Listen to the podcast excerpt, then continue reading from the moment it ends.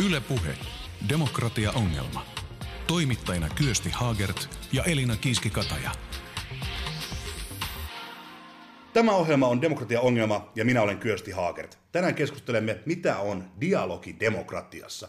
Vieraana ovat mediapersonal Tuomas Empuske ja rauhanvälitysjärjestö CMIin toiminnanjohtaja Tuija Talvitie. Ja totta kai mukana on myös oma demokratia- ja osallisuusasiantuntijamme Elina Kiiski-Kataja. Tervetuloa mukaan. Yle Puhe. Demokratia-ongelma. Elina, ennen kuin mennään keskusteluun, niin kerrotko meille, mikä on dialogin merkitys demokratian kannalta? Joo, eli dialogi on kahden tai useamman ihmisen vuoropuhelua, eli keskustelua. Ja mulla kävi niin, että sivistyssanakirjan muuttolaatikossa niin me joudun katsomaan sitten Wikipediasta, mitä siitä sanotaan. Ja dialogin määritelmässä muistutettiin erityisesti, että on erotettava tämmöinen aito dialoginen vuorovaikutus, eli rakentava vuorovaikutus tämmöisistä rinnakkaisista toisiinsa vaikuttamattomista monologeista, eli kilpailevasta vuorovaikutuksesta. No helpommin sanottuna voidaan vaikka mm, ajatella vaalipaneelia, jossa poliitikot helposti ehkä käyvät tämmöistä omaa monologiaan ilman, että he varsinaisesti yhdessä rakentavat jotakin kiinnostavaa ratkaisua. Eli enemmän kilpailevat toistensa kanssa kuin pyrkivät yhteiseen lopputulokseen.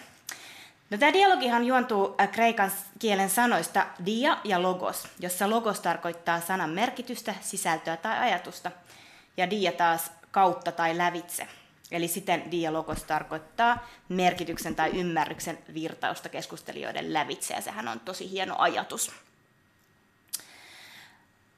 Dialogi sit perustuu myös toisen, äh, keskus, toisen kunnioittamiselle, ja sitä on tosi vaikea käydä, jos ihmiset ei arvosta toisiaan eikä ajattele, että kaikilla olisi oikeus saada äänensä kuuluville. Ajatellaan myös, että asioita voidaan parhaiten ymmärtää ja tutkia yhteisessä vuorovaikutuksessa, kun käydään dialogia. Eli tarvitaan tämmöistä yhteistä ajattelua, ettei yksi taho sanele, miten asiat ovat. Ja myös, jotta arkielämää voidaan ymmärtää eri näkökulmista, niin tarvitaan dialogia, jotta voidaan löytää entistä parempia ratkaisuja esimerkiksi yhteiskunnallisiin ongelmiin. Mutta tämä dialogi edellyttää myös osallistujilta taitoja. Eli ilman tämmöisiä hy- hyviä keskustelutaitoja voi sitten kaivaudutaankin helposti poteroihin, ruvetaan väittelemään, puhumaan toistemme ohi, tai sitten keskustelusta tulee pinnallista, eli ei saada enää uusia oivalluksia ja turhaudutaan tämmöiseen keskusteluun helposti. Eli paitsi, että pitää osata puhua, pitää osata kuunnella ja pitää osata ottaa vastaan se, mitä toisella keskustelijalla on sanottavaa. Ja siinä mielessä dialogi voi auttaa ymmärtämään, että joku käsiteltävä asia ei ole sellainen kuin vain yhden keskustelijan näkökulmasta voisi olettaa. Uh, Mutta dialogi voidaan myös kyseenalaistaa demokraattisen toiminnan edellytyksenä siinä mielessä, että esimerkiksi yhteiskuntatieteessä puhutaan demokratiasta yhden määritelmän mukaan kamppailuna ja taisteluna. Eli jos politiikka ajatellaan näin, niin dialogin käyminen on tietenkin vaikeampaa. Viime aikoina on puhuttu paljon myös vihapuheesta, joka voisi olla demokrat- äh, dialogin täydellinen vastakohta. Sinänsä vihapuhe ei ole uusi ilmiö, mutta sen taustalla näkyy tässä ajassa varmaan jonkin sorttinen demokratian kriisi ja ehkäpä uusi viestintäteknologia, eli sosiaalinen media ja miten me sitä käytetään. Ja vihapuheen määrä usein lisääntyy yhteiskunnassa, jossa epäluottamus on kasvanut. Ja esimerkiksi sisällissotia edeltää tyypillisesti jotakin ryhmää kohtaan kasvanut vihapuhe. Mutta kuitenkin, jos me uskotaan, että demokratiassa on löydettävä kompromisseja, niin meidän täytyy uskoa myös dialogin mahdollisuuksiin. Ja filosofi Kai Alhanen, joka on kirjoittanut dialogista demokratiassa, on todennut, että kun demokratiat painii esimerkiksi tosi vaikeiden ekologisten tai sosiaalisten ongelmien kanssa tässä ajassa, niin ihmisten myös kokemukset näistä ongelmista on eriytynyt toisistaan. Ne koskettaa toisia ihmisiä paljon enemmän kuin toisia. Ja siinä mielessä meidän on tosi tärkeää oppia ymmärtämään toisten ihmisten kokemusta elämästä nykyyhteiskunnassa, demokratiassa. Ja jotta me voidaan etsiä näihin ongelmiin ratkaisuja, niin me tarvitaan dialogia. Eli tänään keskustellaan siitä, miksi dialogi on tärkeää demokratiassa ja miten sitä voitaisiin käydä paremmin. Yle Puhe. Demokratia-ongelma. Toimittajina Kyösti Haagert ja Elina Kiiski-Kataja.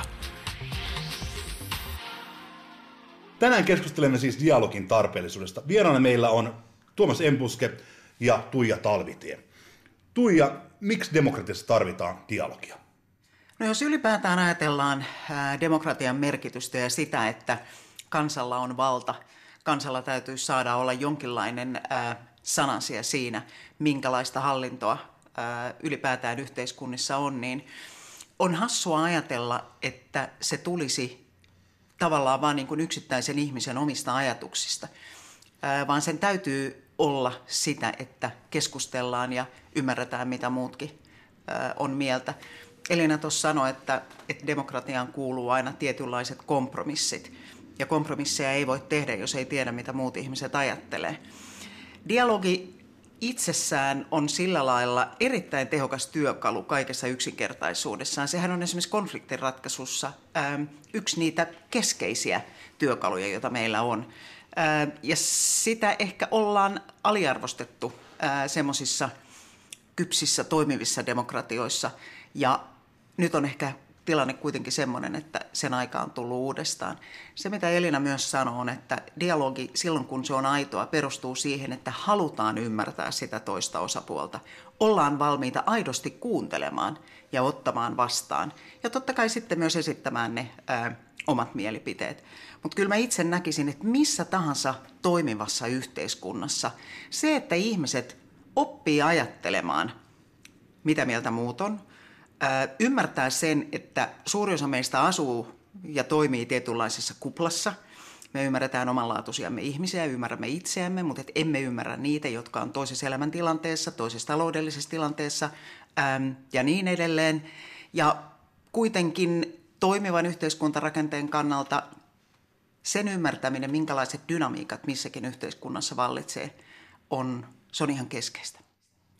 Tuomas Empuskin, sä oot mukana ollut perustamassa tämmöistä yhteiskunnallista liikettä, Liike Nyt, niin tota, ja sä oot työskennellyt paljon median parissa. Millaista on sun mielestä hyvä yhteiskunnallinen dialogi? Hyvä yhteiskunnallinen dialogi tapahtuu totta kai politiikan ulkopuolella, puoluepolitiikan ulkopuolella, mutta taivaan iselle kiitos, niin minun mielestä politiikka on paljon muuta kuin puoluepolitiikka. Poliitikot eivät ole tyhmiä, ihne, ilkeitä, ahneita, sen paskempia kuin kukaan muukaan, ei missään nimessä – Politiikat on varmasti esimerkiksi älykkyysosamäärältään keskivertoa fiksumpia, mutta kysymys on siitä, että koska politiikka on nollasumma peliä, eli siinä kilpaillaan tietystä määrästä valtaa, se johtaa aina epäälyllisyyteen. Joten joka ainoassa puolueessa on pakko ikään kuin tuhota toisen argumentit, koska kilpaillaan samoista paikoista edustajapaikkoja.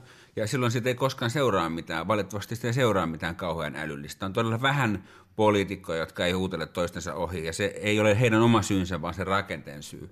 Mutta kuten sanoin, taivaan isälle kiitos siitä, että politiikka on nykyään kaikki muukin. Siis politiikka on konsumerismi erittäin voimakkaasti, henkilökohtaiset päätökset, kansalaisjärjestötoiminta, yritykset, kaikki muu, se on politiikkaa.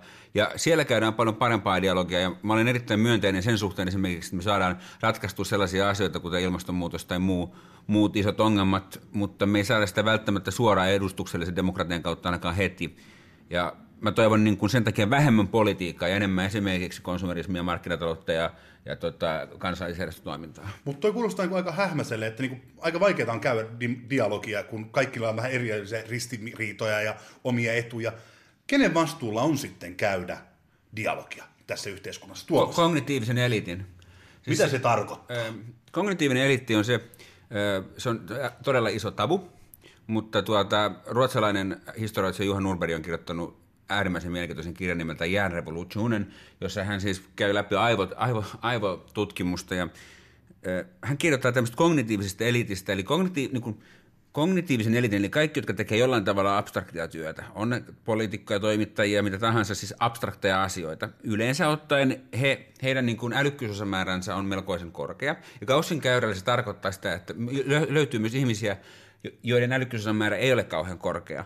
Ja tämän äänen sanominen tabu, eikä se ole ihmisoikeuskysymys, eikä se ole ihmisarvokysymys, mutta on olemassa oikeasti iso määrä ihmisiä, jotka eivät pysty loogisen päättelyketjukykyyn. Siis kun on tutkittu ihmisiä, niin on olemassa oikeasti, en osaa sanoa prosenttimäärää, mutta ihmisiä, joille esimerkiksi tällainen ajatteluketju, että Hitler oli kasvissyöjä, Hitler oli natsi, jos sieltä kysytään, ovatko kasvissyöjät natseja, niin osa ihmistä sanoo kyllä. Siis niin kuin koska oikeasti heidän päättelykykynsä ei riitä tuohon. Mutta tämänkaltaiset ihmiset eivät ole aikaisemmin koskaan osallistuneet keskusteluun. Aikaisemmin äh, sosiaalisen median tulon saakka, niin kaikki julkinen keskustelu oli elitin käsissä. Oli ne sitten kommunisteja tai kapitalisteja tai muuta, niin ne kuulu kognitiivisen elittiin. Yhtäkkiä siellä onkin se porukka, joka ei ole kognitiivista eliittiä, joka johtaa siihen, että dialogista on tullut sellainen fiilis, että yhtäkkiä meillä on helvetisti vihapuhetta. Joten, jos haluat vastauksen mun kysymykseen, kenen vastuulla se on?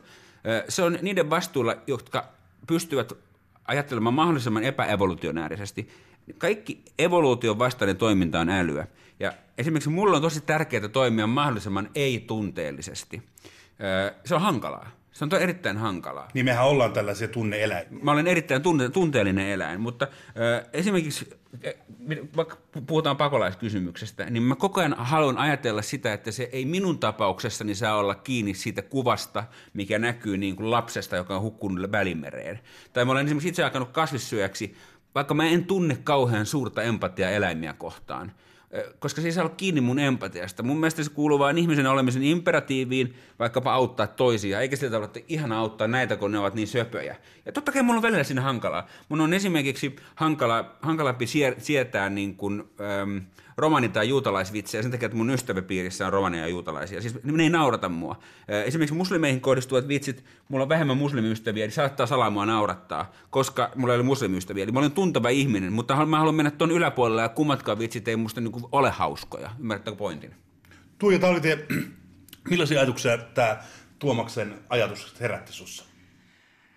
No tota, Mä haluaisin ainakin lisätä siihen sen, että dialogi ja vastuudialogista kuuluu niille, jotka ylipäätään on kiinnostuneita yhteiskuntaan vaikuttamisesta.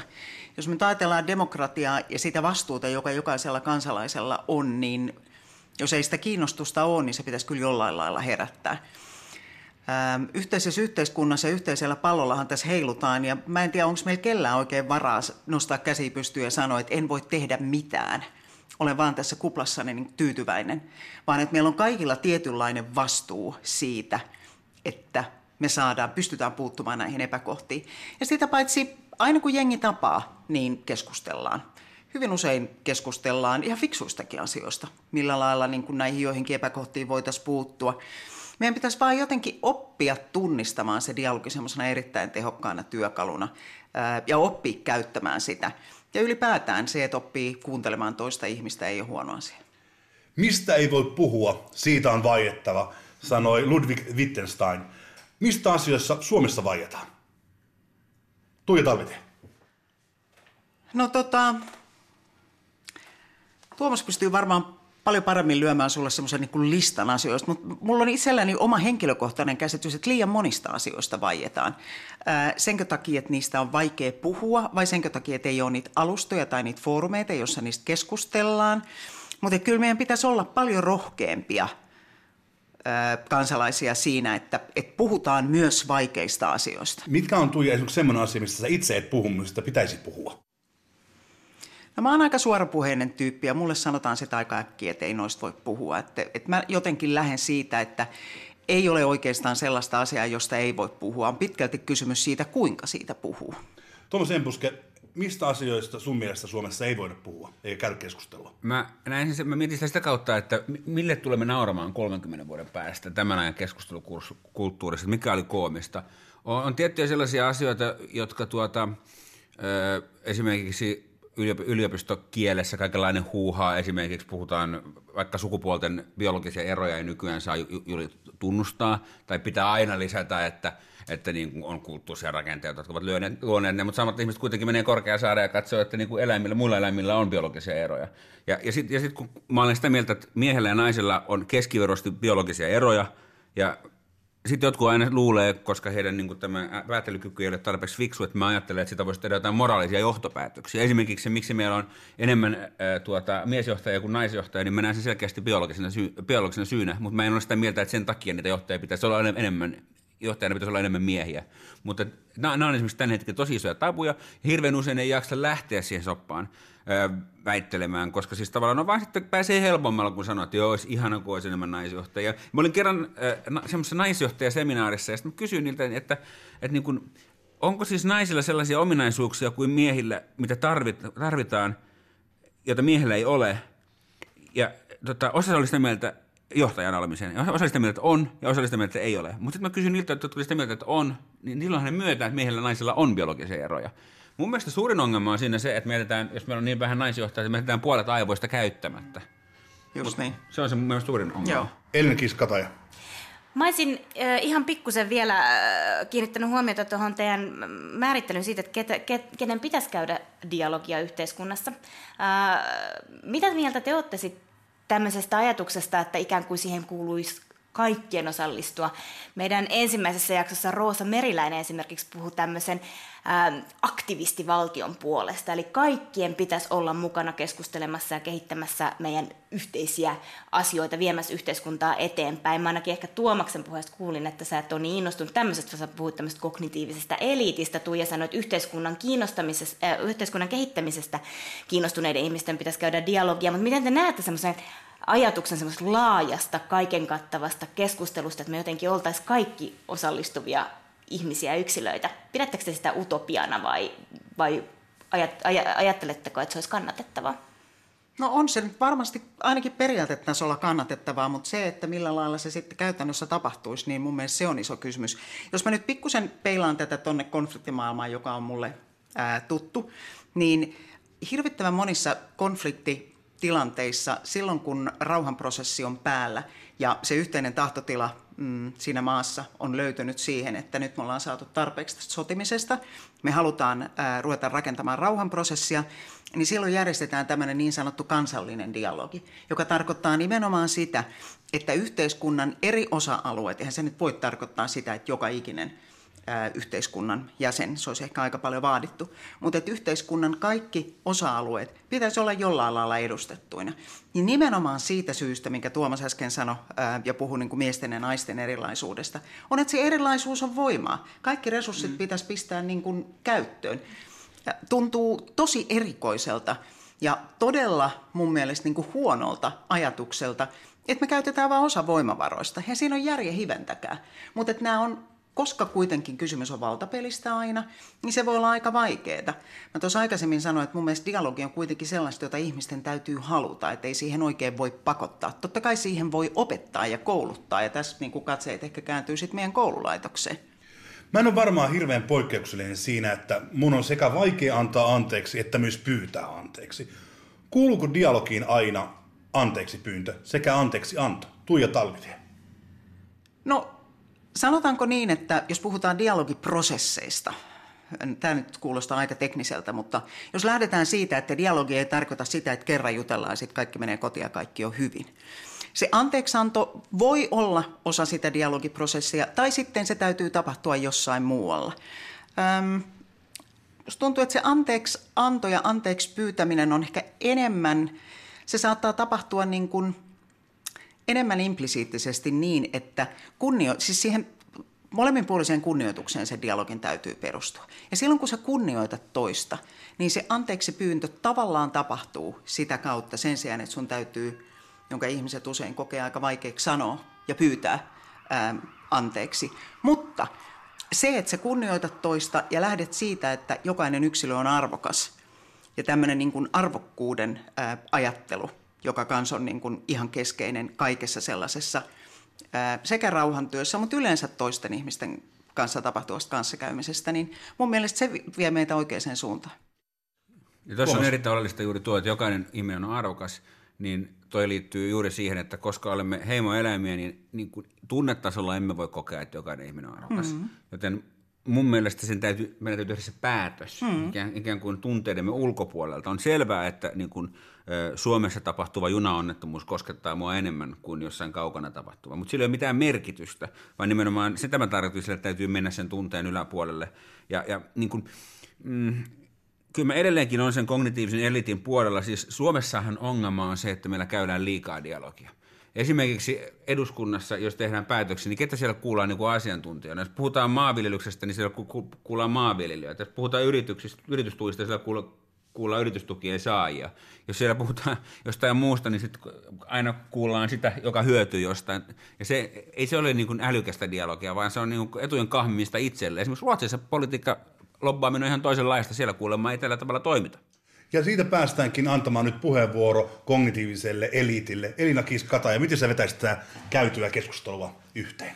No, äh, musta oli kiinnostavaa kuulla se just tästä, tästä näkemyksestä dialogista, että itse asiassa – Tuomas mun mielestä toi semmoisen niin hauskan tabun keskustelun, että eliitti kävisi dialogia, ja musta sulla oli ihan kiinnostavia perusteluja tähän näin. Tuija taas on nähnyt omassa työssään konfliktin välityksessä, miten tärkeää on se, että tota niin, niin, jossakin vaiheessa ikään kuin kansakunnan tasolla tullaan tämmöiseen dialogiin keskenään, yritetään kat- löytää sitä arvostusta niitä osapuolia kohtaan, joita vastaan on esimerkiksi sodittu, joka sitten taas voi olla hyvinkin kaukana tämmöisestä kognitiivisesta eliitistä, mutta mun mielestä tässä oli kaksi ihan kiinnostavaa näkökulmaa, jotka oli vähän ristiriitaisia toistensa kanssa. Ja sitten tässä tuotiin esiin sitä, että et, et, et tämmöinen kunnioitus ja arvostus pitää olla dialogin ytimessä. Ja jälleen musta Tuomaksella oli kiinnostava näkökulma siitä, että sen ei pidä rakentua tunteelle, vaan meidän täytyy ihmisenä pyrkiä ja pystyä ylittämään meidän tunteet ja nousta sen yläpuolelle, että me ihmisinä arvostetaan ja kunnioitetaan toisiamme, vaikkei meistä aina tuntuisi siltä. Kiinnostavaa alku keskustelulle. Ylepuhe. Demokratia-ongelma. Tänään meillä on siis vieraana Tuomas Empuska ja Tuija Talvitie. Tuija, sä joudut työssäsi CMI-toiminnanjohtajana tekemään yhteistyötä monien sellaisten ihmisten kanssa, jotka on tehneet erilaisia kauheuksia, kuten kansanmurhia ja terroritekoja ja muuta. Miksi heidänkin kanssa tulee keskustella? Silloin kun rauhaa hierotaan, niin sitä ei voi, sitä ei voi hieroa. Ahtisaari sanoi tämän kauhean hyvin, että me emme tee rauhaa ystäviemme kanssa, vaan yleensä vihollisemme kanssa. Ja tämän kun pitää mielessä, ää, niin silloin ollaan jo aika hyvässä jamassa. Periaatteessa me lähdetään CMIssä siitä, että kaikkien kanssa pitää pystyä keskustelemaan, koska muuten on aivan turha kuvitella, että mitään kestäviä lopputuloksia saadaan. Se, mitä tällä hetkellä tapahtuu, on, että sulla on niin kuin rauhanpöydässä perinteisesti, sulla ei ole kognitiivista eliittiä, vaan sulla on aseellinen eliitti. Se, että sä kannat asetta, ostaa sulle sen paikan siinä rauhanpöydässä. Ja se ei nyt ehkä ihan, kun mietitään sitä, että pitäisi kuitenkin rakentaa uudenlaista yhteiskuntaa, jolla on vahvasti myös niiden kansalaisten tuki, koska ilman heidän tukeaan se ei tule tapahtuun, niin pitäisi miettiä ehkä vähän toisenlaisia näkökulmia. Mutta että me lähdetään siitä, että kaikkien kanssa pitää keskustella ja me lähdetään myös siitä, että silloin kun dialogia fasilitoidaan – niin kukaan meistä ei voi olla siinä tilanteessa, että me ollaan etukäteen päätetty, että noi on hyviksi ja noi on pahiksi. Vaan sen tilanteen täytyy olla niin puolueeton kuin mahdollista. Mutta miten se onnistuu mukaan käytännössä? En mä enskaan pysty irtautumaan niin kauniisti kuin Hegelistä sanotaan, niin irtautumaan partikulaarisista eri, niin kuin näkemyksistäni ja jotenkin löytämään suuren yhteisen idean niin, että pystyisin kohtamaan kaikki ihmiset samalla viivalla. Se on ammattitaitoa ja se on meidän työssä ihan keskeistä. Ja sitten täytyy muistaa myös se, että kaikessa rauhanvälityksessä välittäjä ei ole se, joka tuo ratkaisut pöytään. Välittäjä ei ole se, joka saa rauhan aikaiseksi. Rauhan ja ratkaisut saavat aikaiseksi konfliktin osapuolet. Se on ainut tapa, millä mitään kestävää saadaan aikaiseksi. Ja tämä, jos, ei, jos tämän unohtaa, niin voi saman tien pakata laukkunsa ja lähteä muihin hommiin. Tuomas, sä oot niinku haastellut monia ihmisiä niin johtajia kuin äh, menestyneitä poliitikkoja, viiden elämän tähtiä. Mutta olet haastellut myös Anneli Aueria, joka on tullut tunnetuksi tämmöistä Ulvilan murhakeissin tiimoilta. Sitä sun haastattelua kritisoitiin niin perinteisessä kuin sosiaalisessakin mediassa, ja sä puolustauduit. Mm. Ja nyt mä annan sulle taas mahdollisuuden puolustautua. Miksi sun mielestä oli yhteiskunnallisesti tärkeää päästä Anneli Auer ääneen? No ensinnäkin jo suuren kiinnostuksen takia ja sen takia, että koko tapaus kiinnosti minua henkilökohtaisesti todella paljon. Mä en ymmärrä, minkä takia Anneli Aurella ei olisi oikeutta puhua. Ensinnäkin hänestä on kirjoitettu, kirjoitettu niin kuin, sivukaupalla, ja hänestä on tehty, tehty tällainen niin kuin absurdi pahan symboli niin kuin kuvastollisesti. Ja hän ei ole saanut tuomioita tästä tuota murhasta tai taposta hän on saanut sitten toisen tuomion, joka liittyy lasten seksuaaliseen hyväksikäyttöön. Mä oon sitä mieltä, että ihmisillä oli mikä rikos tahansa taustalla, niillä on kuitenkin oikeus esimerkiksi tuomiossa istuttua niin kuitenkin olla äänessä. Ja varsinkin henkilöllä, joka, josta on todellakin kirjoitettu paljon, niin kai hän saa joskus myös kertoa omat ajatuksensa tai jollain tavalla puolustautua julkisuudessa, jos hän haluaa. Ja mähän kysyn tietysti kriittisiä kysymyksiä. Mun mielestä ei ole olemassa sellaista henkilöä, jota sinänsä ei saisi haastatella. Kysymys on oikeista kysymyksistä. Öö, ei, ei ketään sellaista. Voi olla tilanteita, jossa joku ihminen saa liikaa huomiota öö, suhteessa merkityksensä, mutta tavallaan ei ole olemassa mitään semmoista niin tasa, tasaväkistä öö, tota, suhdetta, että kaikki saisi niin tarpeen, niin kuin juuri oikein, jos kritisoidaan vaikka, että, että Laura Huhtasaari saa, saa liikaa huomiota, mutta varmasti Li Anderssonkin saa liikaa huomiota suhteessa vasemmistoliiton kokoon puolueena. Antero Vartija sanoi Sitra-haastelussa, että isot uudistukset seisovat Suomessa huonon keskustelukulttuurin ja luottamuksen rapautumisen vuoksi. Onko kyse siis eduskunnassa ja yhteiskunnallisessa keskustelussa laajemmin niin kuin dialogin puutteesta vai puhtaasti siitä, että ihmiset ei ole samaa mieltä? Minkälaisia ajatuksia tämä herättää teissä? No, no, se edelleen, no edelleenkin se on se nollasummapeli ajatus, että tietysti niin kuin eduskunnassa käytävät keskustelut, ne julkiset keskustelut, niin nehän ei ole mitään muuta kuin showta omille äänestäjille ja sitä nollasummapeliä. Että siinä puhutaan niin kuin, halutaan tarkoituksella ajatella, että toinen vastapuoli on hölmö ja itse ollaan fiksuja, tai näyttää ainakin se, että nehän on, nehän on täysin epäilyllisiä ja kaikki, jotka osallistuu siihen, niin on ensin sitä mieltä, että se on epäilyllisiä, kunnes ne tempautuu mukaan siihen peliin ja sitten ne on mukana siinä pelissä. Mä tunnen monia fiksuja ihmisiä politiikasta, jotka sanoo sitten off the record, että, että totta kai mä nyt ymmärrän, että ne on eri mieltä tästä, mutta mun pitää sanoa tässä mm. näin. Ja mä olen heidän kanssaan kind of samaa mieltä, koska niinhän se peli toimii. Sillä tavalla ne vaalit voitetaan. Sen takia mun mielestä me tarvitsemme vähemmän edustuksellista demokratiaa ja politiikkaa, enemmän kaikkea muuta. Politiikkaa. Tuija, nyt jos tulisi semmoinen tehtävä, että eduskunnan kanslia pyytäisi, pyytäisi teitä CMIstä tulemaan vähän tonne eduskuntaan ja rakentamaan parempaa dialogia, niin miten, mistä se lähtisi? No se lähtisi varmaan siitä tahtotilasta.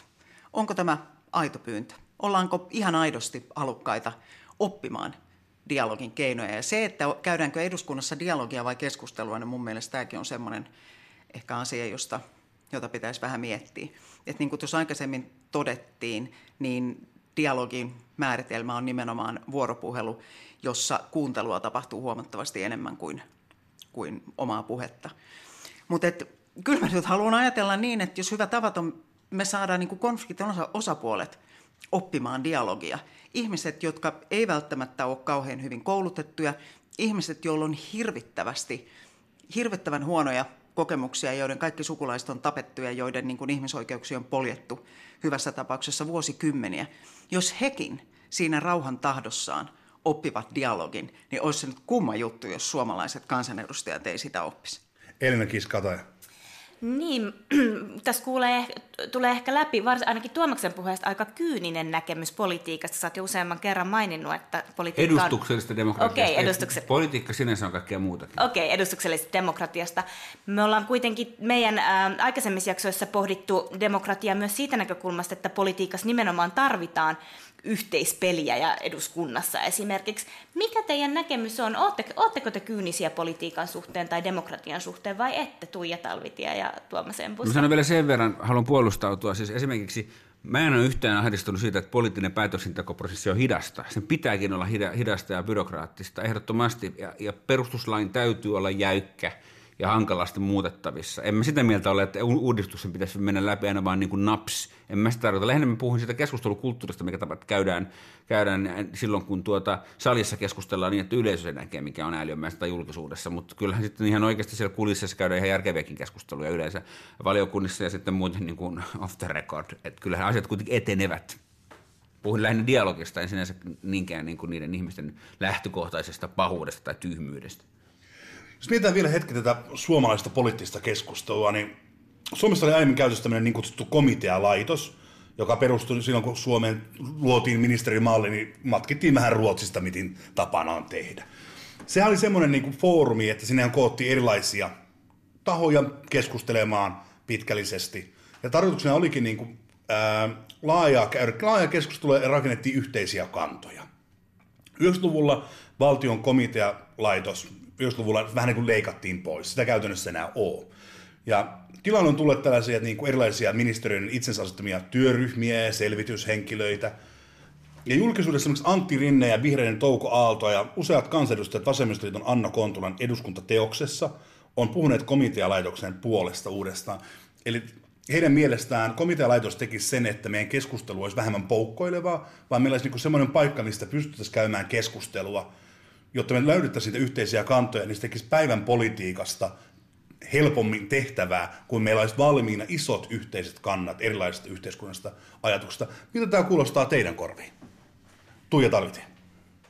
No varmasti se kuulostaa ihan järkevältä. Mä oon niin itse vahvasti sitä mieltä, että, että nykyään kun yhteiskunta, kun yhteiskunta on niin hirvittävän kompleksinen ja monimutkainen, meillä on ihan käsittämättömän paljon sellaista asiaa, josta kukaan ei oikeastaan voi, tai niin kuin ei ole sellaista yhtä ihmistä, joka on joka asian ekspertti. Ja toisaalta sitten taas päätöksenteko vaatii aina sen, että sulla on niin kuin vahva näkemys, sulla on vahva tieto äm, siitä, että mitkä ne mahdolliset heijastusvaikutukset ja, ja syy-seuraussuhteet on kustakin päätöksestä. Niin mä kyllä liputtaisin tosi paljon sellaisen ää, toiminnan perään, jossa haettaisiin todella ahkerasti ja todella avoimesti niitä, niitä todellisia osaajia, jotka on, ja, ja ne saisi olla hyvin erilaisia. Kaikkien ei tarvitse olla samaa mieltä kaikesta. Mutta nimenomaan se, että päätöksenteko pohjautuisi mahdollisimman hyvin olemassa olevaan tietoon – ja faktoihin. Mm. Ja se, että miten se tapahtuu, niin musta se loppujen lopuksi on sitten ihan se ja sama. Toi on tosi kiinnostavaa. Meidän ensimmäisessä jaksossa meillä oli vieraana Roosa Merinen, joka on kirjoittanut 2010-luvulla äh, tämmöisen niin kuin äh, valtiopamfletin, jossa hän käsitteli niin kuin omaa näkemystään suomalaisesta politiikasta ja byrokratiasta, niin hän puhuu tosi vahvasti sen puolesta, että, että ei tarvi olla asiantuntija, ei tarvi olla niin kuin valtioopin kumua, niin kuin itselläni on, niin kuin, jotta voi osallistua yhteiskunnalliseen keskusteluun, että jokaisella on oikeus osallistua keskusteluun.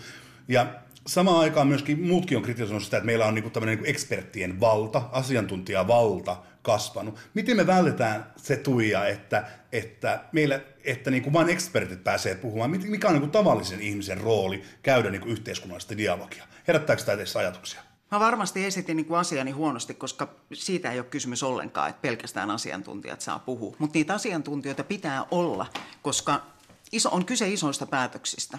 Ää, ja joskus niin kuin ihan semmoisista niin tulevaisuutta ajatellen keskeisistä päätöksistä. Semmoiset ihmiset, joilla ei ole kokemusta ja jotka eivät pysty tavallaan niin kuin miettimään niitä syy-seuraussuhteita siitä päätöksestä, niin kyllä he tarvitsevat apua ja tukea. Se ei tarkoita sitä, että ainoastaan ekspertit saa puhua. Mä tässä aikaisemmin sanoin nimenomaan sitä, että, että tämmöinen niin kuin, äh, mahdollisimman laaja dialogi on se kaikista paras. Mutta siinäpä se sitten taito onkin, että, että onko dialogi se työkalu, joka tuottaa sen parhaan tiedon ja ne parhaat tulokset, vai onko dialogi nimenomaan sitä semmoista mahdollisuutta ö, osallistua – mutta myös mahdollisuutta oppia. Tässä tota, keskustelussa on käynyt hyvin ilmi se, että, että dialogia on vaikea käydä, jos luottamusta ei ole keskustelukumppaneiden välillä. Miten Tuomas, kun sä oot ollut mukana tässä liikennytissä, niin miten te pystytte rakentamaan suomalaiseen yhteiskuntaan enemmän luottamusta? No ainakin meidän ottaa se, että meille, me ollaan aika monesta asiasta täysin eri mieltä jo keskenämme. ja, ja kun meillä ei ole mitään sellaista, kun emme ole puolue eikä meillä ole mitään puolueohjelmaa eikä mitään raamattua, mistä käydä katsomassa, että miten asioista kannattaa ajatella, niin se vähän helpottaa tässä, tässä, tässä koko hommassa. Mä sitä paitsi en ole ollenkaan niin kuin huolissani siitä esimerkiksi, että suomalaiset äänestää nykyään vähemmän. Mä en tarkoita sitä, että, että ihmisten pitäisi esimerkiksi niin äänestää vähemmän. Mutta Mut on se, sorry, mä keskeytän, mutta on se ihan hullua, että miksi Ruotsissa oli nyt syyskuussa ed- paikalliset eduskuntavaalit, niin siellä äänestysprosentti, y, pro, ihmiset äänesti niin yli 17 prosenttia mm. yksikköä aktiivisemmin kuin Suomessa. Mm, niin no, näin on. Ruotsissa äänestetään aktiivisesti. Se, se on outo, outo yhtälö, se maa on muutenkin outo yhtälö, mutta se, se, se ei kuulu tähän keskusteluun. Se myöskin voi että kun voisi puhua niin kuin ruotsalaisten kaksinaismoralismista ja niin kuin sosiaalidemokratian taakse kätketystä luokkayhteiskunnasta ja rasismista ja kaikista mahdollisista, mitä ei kuitenkaan saa tuoda julki. Mutta, ja sitten siellä näytellään niin tasa-arvoista, eikä ole ollenkaan tasa-arvoisia. Mutta se on toinen keskustelu, Ruotsi on myös hieno maa. Äh, mutta kun, esimerkiksi kun, että miksi, miksi ihmiset äänestää nykyään harvemmin, niin Aikaisemmin ihmisiltä ei kysytty koskaan mitään. Nyt kysyttiin kerran neljäs vuodessa jotain, eduskuntavaaleissa tai kunnallisvaaleissa, mitä vaaleja nyt milloin olikin. Nyt muuta kysytään jo Alkon kassalla, että olinko tyytyväinen valikoimaan, Ja joka paikassa netissä, kaikkialla kysytään jotain, mä saan kertoa mielipiteeni. Ja kyllä mä niin olen erittäin tyytyväinen siihen, että ihmiset mieluummin esimerkiksi konsumerismin kautta ja mun tällaisen kautta niin kuin, äh, ohjaavat maailmaa johonkin suuntaan. Ja se, se on niin kuin hyvä tie. Tietenkään se ei auta niin kuin niihin isoihin, isoihin, kaikkien isoimpiin, vaikka ilmastonmuutoksen kannalta tietyt asiat täytyy tehdä poliittisena päätöksenä, mutta nekin voidaan tehdä hintamekanismin kautta. Joko niin kuin vaikka päästökaupan ja tällaisen, tai sitten ihan niin kuin verottamalla saastuttavia asioita enemmän ja muuta, mutta edelleenkin niin ihminen, minusta on paljon oleellisempaa se, että miten ihminen kuluttaa kuin että miten se äänestää. Elina, Tuomas, nyt päästäänkin puhumaan nyt siitä, että, että miten, millaisia ajatuksia nämä Tuomaksen ja Tuija ajatukset niin kuluttajakansalaisuudesta kuin sitten dialogin rakentamisesta herätti sussa? No herätti sellaisia ajatuksia, että kyse on jälleen aika kompleksisesta asiasta, vaikka dialogi saattaa kuulostaa että tämä on, tässä on tämmöinen sana, voidaan katsoa sen määritelmä ja lähteä niin kuin viemään tämmöistä eteenpäin yhteiskunnassa, niin kyllähän tästäkin keskustelusta huomaa, että siihen itse asiassa liittyy aika monta erilaista puolta. Ja tässä keskustelussa minusta tämä lähti kyllä aika hienosti liikkeelle, kun Tuija muistutti siitä, että mehän esimerkiksi konflikti, konfliktia ratkottaessa, niin me ei tehdä rauhaa meidän ystävien kanssa, vaan me tehdään rauha meidän vihollisten kanssa. Ja jälleen tullaan siihen, että silloin voi olla tosi vaikea rakentaa sitä dialogia, ja silti sitä täytyisi yrittää. Ja toisaalta niin kun on, on tosi kiinnostavaa se, että tämä aika ehkä kuitenkin auttaa meitä, että vaikka näennäisesti näyttää, että tämä aika on yhtä huutamista ja me ei nimenomaan käydä dialogia, mutta Tuomas musta toi tosi kiinnostavasti esille sen, että no ei meitä aikaisemmin kysytty yhtään mitään. Eli ollaan päästykin yhtäkkiä maailmaan, jossa meillä ehkä on paljon enemmän niin kuin mahdollisuuksia pitää ääntä niistä meidän, öö, meille itselle tärkeimmistä asioista. Ja ehkäpä me ollaan, tai itse jäin nyt pohtimaan sitä, että ollaanko me kuitenkin matkalla semmoiseen maailmaan, jossa me osataan käydä paljon paremmin dialogia. Ollaan ehkä vasta alussa siinä. Ylepuhe. Demokratia-ongelma. Tämä on Demokratia-ongelma ja minä olen Kyösti Haagert. Meillä on vieraana Liikennytin yksi perustaja mediapersona Tuomas Empusken sekä rauhanvälitysjärjestö CMIin toiminnanjohtaja Tuija Talvitie. Yksi tämän ajan ehkä inhottavimpia piirteitä on vihanpuhe ja kuinka paljon sitä on. vihanpuhetta on ollut niin kuin varmasti aina ja kautta aikojen, mutta tämä sosiaalisen median nousu on tehnyt sitäkin niin kuin näkyvämpää. Mitä me voidaan niin kuin liberaalina demokratiana tehdä tälle vihapuheelle? Minusta on loistavaa, että se tulee näkyväksi sillä tavalla, että jos joku sanoo jotain, niin kyllä kohtaan pian, pian myöskin niin kuin armeija sanomassa, että noin ei saa sanoa, eli me voidaan käydä julkisesti sitä keskustelua niistä rajoista, mitä toisista saa sanoa. Tietenkään se, niin kuin, jos ihmisellä on kolme Facebook-ystävää ja se huutaa siellä vihapuhetta, niin välttämättä kukaan ei tule sanomaan sinulle, että tämä on, näin ei saa sanoa. Mutta poliitikoille tai muille, jos joku käyttää väärää sanaa tai puhuu tyhmiä, niin kyllä sieltä alkaa vastahuuto aika nopeasti, mikä on hienoa. Eli siis me käydään julkisesti keskustelua niistä rajoista, mitä voidaan puhua. Se, että vihapuhe on tullut näkyväksi, niin on, on vain loistavaa, koska silloin myöskin ihmiset yhtäkkiä oppivat, että mitä, mitä kannattaa sanoa ja mitä saa sanoa. Ja, ja niin kuin myöskin ehkä oppivat ymmärtämään sitä, että niin kuin eri ihmisen suusta sanottuna eri asiat oikeasti merkitsevät jotain. Niin, siis jotenkin... Tämä on siis tämä klassinen, niin kuin, että, että, miksi joku on sitä mieltä, että miksi hän ei saisi kertoa juutalaisvitsejä, mutta juutalainen stand-up-komikko saa kertoa juutalaisvitsejä, niin sitten kun se hänelle selitetään, niin kyllähän sitten jossain vaiheessa sen ymmärtää. Niin, jos haluaa ymmärtää. Niin, mutta kuitenkin sitä ennen sitä ei kukaan kertonut missään. Tota, mä uskon siihen, että, että meillä on aina ollut kuplia. Ja meillä on aina ollut sellaisia kuppikuntia. Musta niin, jos mietin vaikka itteeni omia, niin aika monet mun kaverit ja tuttavat koostuu ihmistä, jotka on opiskellut yliopistossa ja jotka jollain tavalla niin kuin liberaaleja tällaisessa suomalaisessa kontekstissa ja jotka on kiinnostuneet jollain tavalla yhteiskunnallisista kysymyksistä. Ja aika paljon on toimittajia myös erityisesti. Mm, mutta se, mikä niin kuin musta jollain tavalla niin on kiinnostavaa tässä ajassa, että meillä on aina ollut niin kuin kuppikuntia, mutta jotenkin tämä sosiaalinen mediahan on onnistunut tekemään kuplat niin kuin näkyviksi.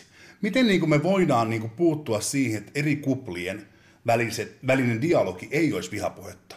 Tuija Talvitie. Siis se, mikä tässä on mun mielestä niin kuin mielenkiintoista tässä keskustelussa, on se, että, että jos esimerkiksi niin kuin kuuntelee tätä Jannis Harare ja lukee hänen kirjojaan, niin nyt hänen, siis Hesarissa oli artikkeli nyt tästä hänen uusimmasta kirjasta ja hänet kysyttiin, että millä lailla ihminen voi tulevaisuudessa jollain lailla niin kuin varustautua näitä uhkia vastaan. Ja ne kolme pointtia, jotka hänellä oli, liikku nimenomaan siinä semmoisen ihmisen oman resili- resilienssin ja niin kuin tällaisen joustavuuden. Joustavuuden ja sietekyvyn ympärillä, että ihmisen pitäisi tuntea itsensä. Ja ihmisen pitäisi ymmärtää, milloin häneen pyritään vaikuttamaan erityisesti negatiivisella tavalla. Ja mitä se tarkoittaa myös hänen omassa käyttäytymisessään sitten muita, muita kohtaan. Ja me tässä ollaan niin kuin aikaisemmin keskusteltu nimenomaan toisten arvostamisesta ja siitä, että jokainen ihminen on arvokas. Ja nousee se sitten tunteesta tai on se sitten semmoinen prinsiippi, jonka taak haluaa itsensä laittaa. Niin nämä on mun mielestä tosi tärkeitä asioita. Se, mitä näihin kupliin tulee, niin sosiaalisen median ongelma tietysti on se, että algoritmit usein niin kuin päättää sen, kenen kanssa keskustelet ja ketkä sun kuplassa sun kanssa heiluu.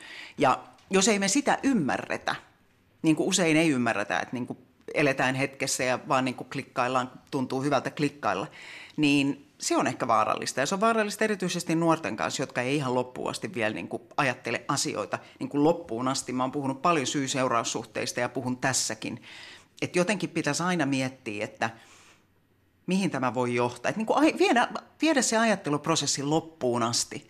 Se, mitä tulee vihapuheeseen, niin jos me ajatellaan, minkälaiset ihmiset sitä vihapuhetta suoltaa, on yleensä ne, jotka pelkää jotain, on ehkä jollain lailla epävarmoja, rakentaa siitä vihapuheesta itselleen suojamuurin.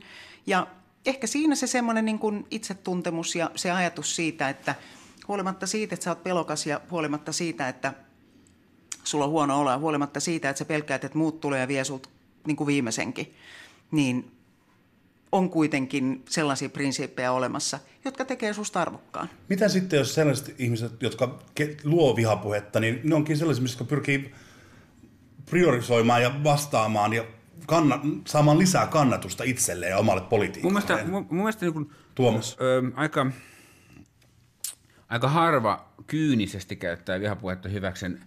On, on selkeästi sellaisia esimerkkejä, kuten vaikka Jussi halla joka... Ö, ikään kuin tyhmentää itseään sosiaalisessa mediassa ja käyttää avoimesti hyväksi sitä vihapuhepotentiaalia, mikä hänellä on, on siellä, niin kuin mielistelee yleisöänsä, mikä on tietysti poliittisesti järkevää, mutta likaista ja kyynistä. Eli hän, hän niin kuin näyttelee tyhmempää kuin onkaan, koska hän on älykäs ihminen ja loogisen päättelyyn kykenevän ihminen, mutta hän, hän, niin kuin, hän menee, laskeutuu sinne tasolle, missä hänen niin kuin faninsa ovat. Mutta sitten monet, monet ihmiset esimerkiksi eivät loppujen lopuksi ole niin pahoja kuin voisi luulla sosiaalisesta mediasta. Siis ihminen huutaa silloin, kun silloin on semmoinen fiilis, että kukaan ei kuule häntä. Ja monesti ihmiset huutaa niin caps lockit pohjassa sosiaalisessa mediassa, koska niillä on oikein semmoinen fiilis, että kukaan ei kuuntele. Ja kun mä, mulla käy tuhat kertaa sieltä, että mä saan todella paljon mailia ja, ja inboxiin viestejä, joissa haukutaan mua. Ja aina sama juttu. Aina kun mä vastaan siihen asiallisesti ja kivasti, niin aina se vastaus takaisin on, onkin yhtäkkiä mukava. Mm. Et niin kun, no en minä nyt niin pahalla tarkoittanutkaan, mm. koska se ihminen ajattelee, että en mä kuitenkaan kuuntele. Se siellä tulee, että helvetin suvakki, kommari, uusliberaali, oikeastolainen, paskiainen. Siis sitten kun mä vastaan, että hei vain kiitos, niin sitten sit huomaa, että ei ne, ei ne niin tarkoittanutkaan, mutta kun ne, kun esimerkiksi kaikki, jotka istuvat tässä pöydän ympärillä, niin meitä kuunnellaan niin kuitenkin, niin meidän on niin hankala ymmärtää sitä, että, että kaikkia ei kuunnella, ja silloin on pakko huutaa valitettavasti.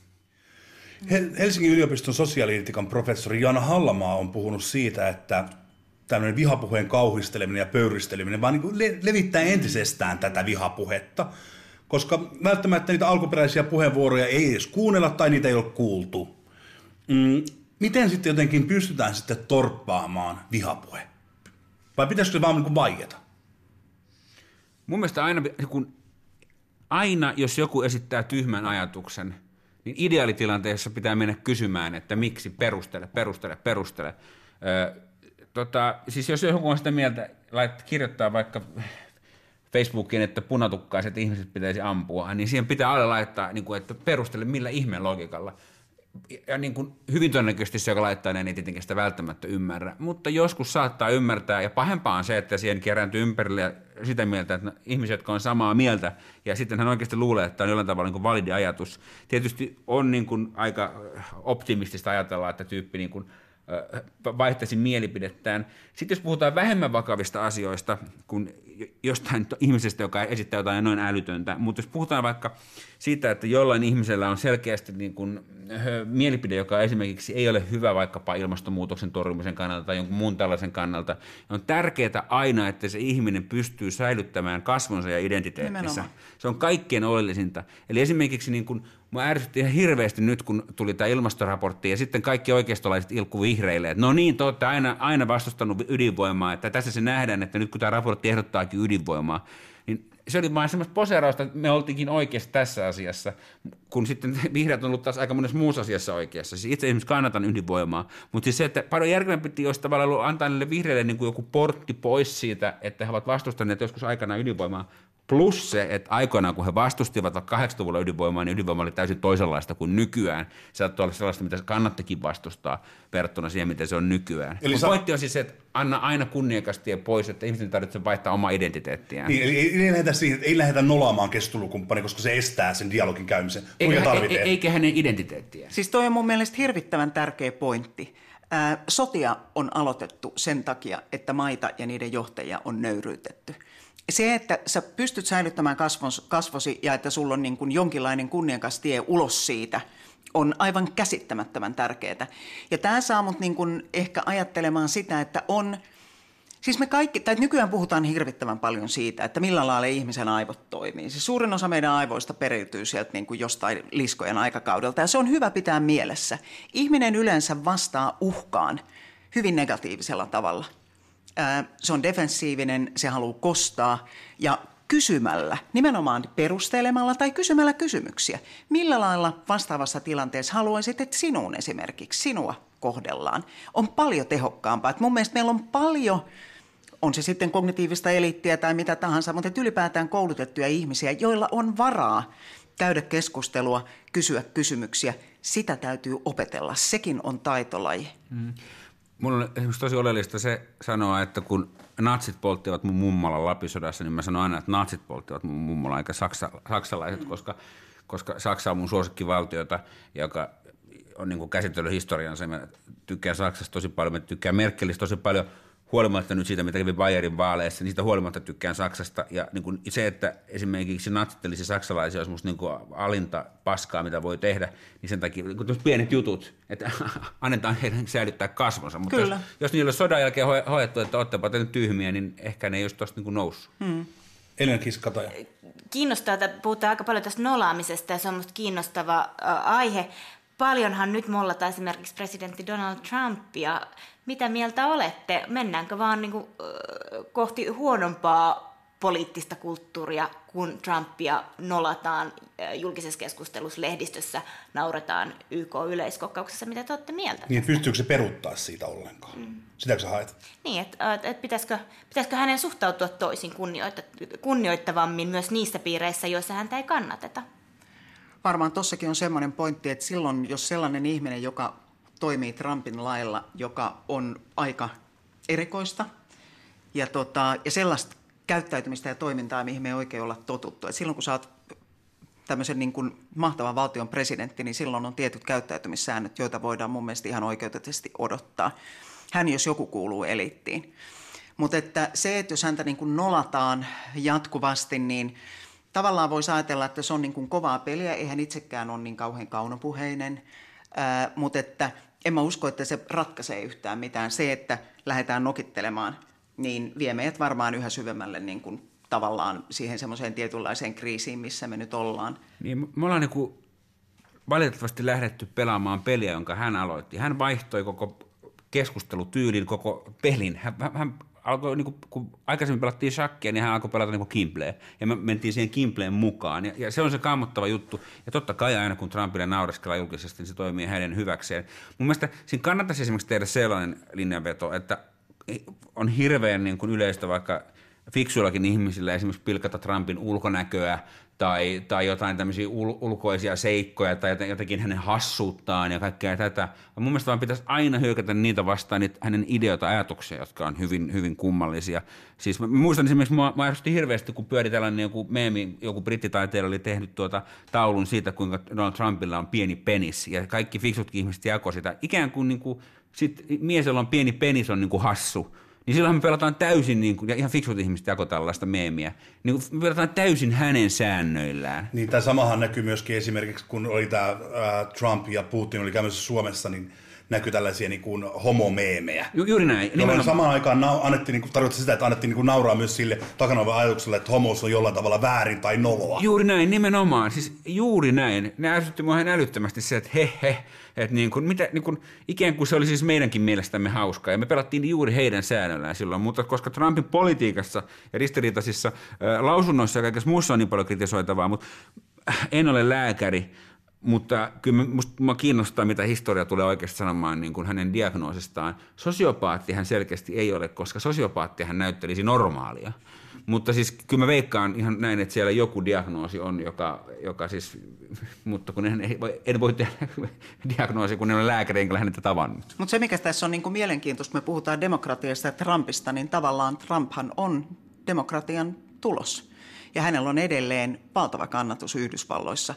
Sitä kannattaa miettiä kyllä, että mistä tämä kaikki juontaa juurensa ja, ja siinä varmasti on tätä tämmöistä niin kuin nöyryttämistä ja ja, tota, ja sitä, että sellaista kunniakasta tietä ei ole ollut ulos ja että ihmiset on niin kuin kokenut tämän toisenlaisen niin kuin poliittisen eliitin, joka heidän mielestään Yhdysvalloissa on valtaa pitänyt niin, niin vahvana ja niin epämiellyttävänä, että he on valmis melkein mihin tahansa, että he saa heidät niin kuin syrjäytetty. Vihapuhe on kuitenkin aika niin kuin sukupuolittunutta. Me tiedetään niin kuin se, että erityisesti sellaiset naiset, jotka työskentelevät tutkijana tai toimittajien asioiden kanssa, jotka vaikka esimerkiksi maahanmuutto, niin se heidän saamansa vihapuhe on hyvin erilaista kuin miestutkijoiden tai miestoimittajien. Onko tässä mitään, niin kuin, miten voidaan erityisesti tukea naisia ja vihapuhetta saavia naisia? Tuomas Empuski. On selvää, että naiset saa huomattavasti enemmän vihapuhetta. Ja, ja, ja siinä on jotain kummallista. Sit, ja se, se tulee vielä niin kuin, miehiltä, jotka voimakkaasti saattaa puolustaa tällaista miehistä klassista kunniakäsitettä, että naisia pitää suojella ja ovat maahanmuuttovastaisia sen takia, että siinä on hyvin voimakas ristiriita. Ja, ja mä vaan ajattelen, että se johtuu siis siitä, että niin kuin, ta, niin kuin koulukiusaajana tartutaan siihen, minkä kuvitellaan olevan niin kuin he, heikointa toisessa. Ja olen ymmärtänyt, että niin kuin naisia kaikkien eniten huoritellaan – ja, ja miehiä homotellaan. Eli, eli niin kuin, se on ilmeisesti sitten se alhaisin ajatus siitä, että mikä on, mikä on niin kuin nolointa, mitä voi jollekin sanoa. Kun mua homotellaan, se ei kyllä loukkaa mua ollenkaan, mutta tuota, tiedän, että niin kuin samoista asioista, esimerkiksi jos mä sanon jotain televisiossa, niin mä saan huomattavasti vähemmän kriittistä palautetta kuin esimerkiksi Maria Veitola, joka tekee saman TV-ohjelman mukaan, sanoisi saman asian. Eli miehille sallitaan tämmöistä niin kuin – Jör Donnermaista niin kuin, aa, paha poika tyyppistä, kun taas naista, kun naisen niin kuin oletusarvo on esimerkiksi nainen on empaattinen tai jotain tällaista, niin, niin kuin, ja naisen pitäisi näytellä tätä roolia. Keskustelu lähenee loppuaan. Elina, haluatko vielä vetää tämän meidän kolmannen teeman, teeman joka käsitteli vihapuhetta ja dialogia, niin yhteen? Joo. Tässä tuotiin esiin se, että vihapuhetta on varmaan aina ollut, että some on ainoastaan tuonut sen näkyväksi. Et siinä mielessä ei välttämättä olla tekemisessä minkään uuden ilmiön kanssa. Mutta no mitä sitä vihapuhetta sitten voitaisiin paremmin käsitellä, miten me pystyttäisiin menemään tästä jotenkin eteenpäin ja miten kuplien välillä voisi olla itse asiassa keskustelua joka olisi muunlaista kuin vihapuhetta. Tuija Talvi toi esille, että ihmisen pitäisi itse asiassa tuntea itsensä hirveän hyvin tämmöisessä maailmassa, jossa voi koko aika osallistua keskusteluun, jossa se puhe voi helposti muuttua esimerkiksi vihapuheeksi, niin on tärkeää, että tuntee itsensä ja tuntee myös esimerkiksi sen, että miten vaikka algoritmit vaikuttaa siihen kuplaan, mikä meille muodostuu. Ja Tuomas Embuske toi esille sitä, että aika harvat ihmiset kuitenkaan kyynisesti käyttää vihapuhetta hyväkseen, että ihminen huutaa silloin, kun ihminen kokee, ettei kukaan kuule. Ja siinä on tietysti aika hieno ajatus taustalla, ja Tuomas omasta kokemuksestaan kertoi siitä, että yleensä kun vihapuheeseen tai viha, vihaviesteihin, jota hänkin paljon saa, niin vastaa ystävällisesti ja mm, kokee, että kun ihmiselle tulee sellainen olo, että hän on tullut kuulluksi, niin, kuulluksi, niin yleensä itse saa aika ystävällisen vastauksen takaisin, eli tultiin sitten yhdessä sen tyyppisiä ajatuksiin, että itse asiassa kyse on tosi paljon kunnioittamisesta. Kunnioitetaanko me yhteiskunnassa toisia? Ja ainoastaan se, että me kunnioitetaan toisia, ihmisillä on mahdollisuus säilyttää kasvonsa sen jälkeen, kun he ovat esimerkiksi tehneet virheen tai, tai ajatelleet asiasta äh, toisin kuin myöhemmin esimerkiksi todistetaan oikeaksi, niin ei tarvitse nöyryyttä. Ihmisen täytyy saada pitää kasvonsa. Meidän pitäisi pystyä kohtelemaan muita siten, kun me haluttaisiin, että itseämme kohdeltaisiin. Silloin me rakennettaisiin itse asiassa hyvää yhteiskuntaa, semmoista dialogia, dialogisempaa yhteiskuntaa yhdessä. Yle Puhe. Demokratia-ongelma. Suuri kiitos meidän vieraille, että pääsitte mukaan Tuija Talvitie ja Tuomas Sempuske. Tämä oli Demokratia-ongelma ja minä olen Kyösti Haagert. Seuraava kerralla keskustellaan teknologian merkityksestä demokratiaan. Vieraana ovat Helsingin yliopiston tutkija Salla-Maaria Laaksonen ja Helsingin Sanoman uutispäällikkö Jussi Pullinen. Yle puheen lisäksi ohjelma on kuunneltavissa myös Yle Areenassa. Demokratia uskoa, rakkaat kanssakansalaiset. Yle Puhe. Keskiviikkoisin kello kolme. Ja Yle Areena. Demokratia-ongelma. Toimittajina Kyösti Haagert ja Elina Kiiski-Kataja.